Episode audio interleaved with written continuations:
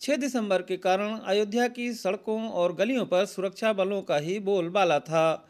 शहर में आने जाने वाले हर आम और खास की सुरक्षा बलों ने तलाशी ली।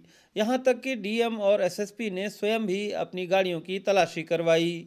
इस कड़ाई के चलते हिंदू और मुस्लिम दोनों दावेदारों ने मात्र रस्म अदायगी के तौर पर चहार दीवारी के अंदर ही अपने कार्यक्रम किए। विश्व हिंदू परिषद ने कार सेवकपुरम में हवन यज्ञ करके विजय दिवस मनाया। कार्यक्रम में राम जन्मभूमि न्यास के अध्यक्ष महंत नित्य गोपाल दास रामविलास वेदांती और स्थानीय बीजेपी विधायक लल्लू सिंह चौहान शामिल हुए। वीएचपी नेताओं ने विवादित स्थल पर भव्य राम मंदिर बनाने का संकल्प दोहराया।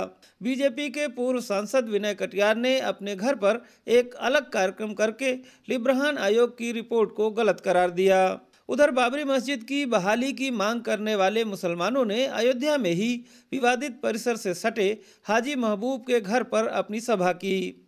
बाबरी मस्जिद संघर्ष समिति के संयोजक जफरयाब जिलानी ने मुस्लिम समुदाय के लोगों को समझाया कि लिब्रहान आयोग की रपट से पहली बार उन सभी लोगों का पर्दाफाश हुआ है जो बाबरी मस्जिद गिराने के षड्यंत्र में शामिल थे। श्री जिलानी ने उम्मीद ज़ाहिर की कि इस रिपोर्ट से षड्यंत्रकारियों को सजा दिलाने में मदद मिलेगी। श्री जिलानी ने ज़ोर देकर कहा कि अब अयोध्या मसले पर किसी सुलह समझौते की गुंजाइश नहीं है और दोनों पक्षों को अदालत का ही फैसला मानना चाहिए। उधर समाजवादी पार्टी के कार्यकर्ताओं ने 6 दिसंबर को काला दिवस मनाकर बाबरी मस्जिद विध्वंस के लिए कांग्रेस और बीजेपी दोनों को जिम्मेदार ठहराया।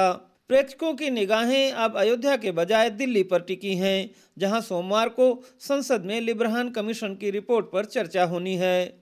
रामदत्त त्रिपाठी, बीबीसी, लखनऊ।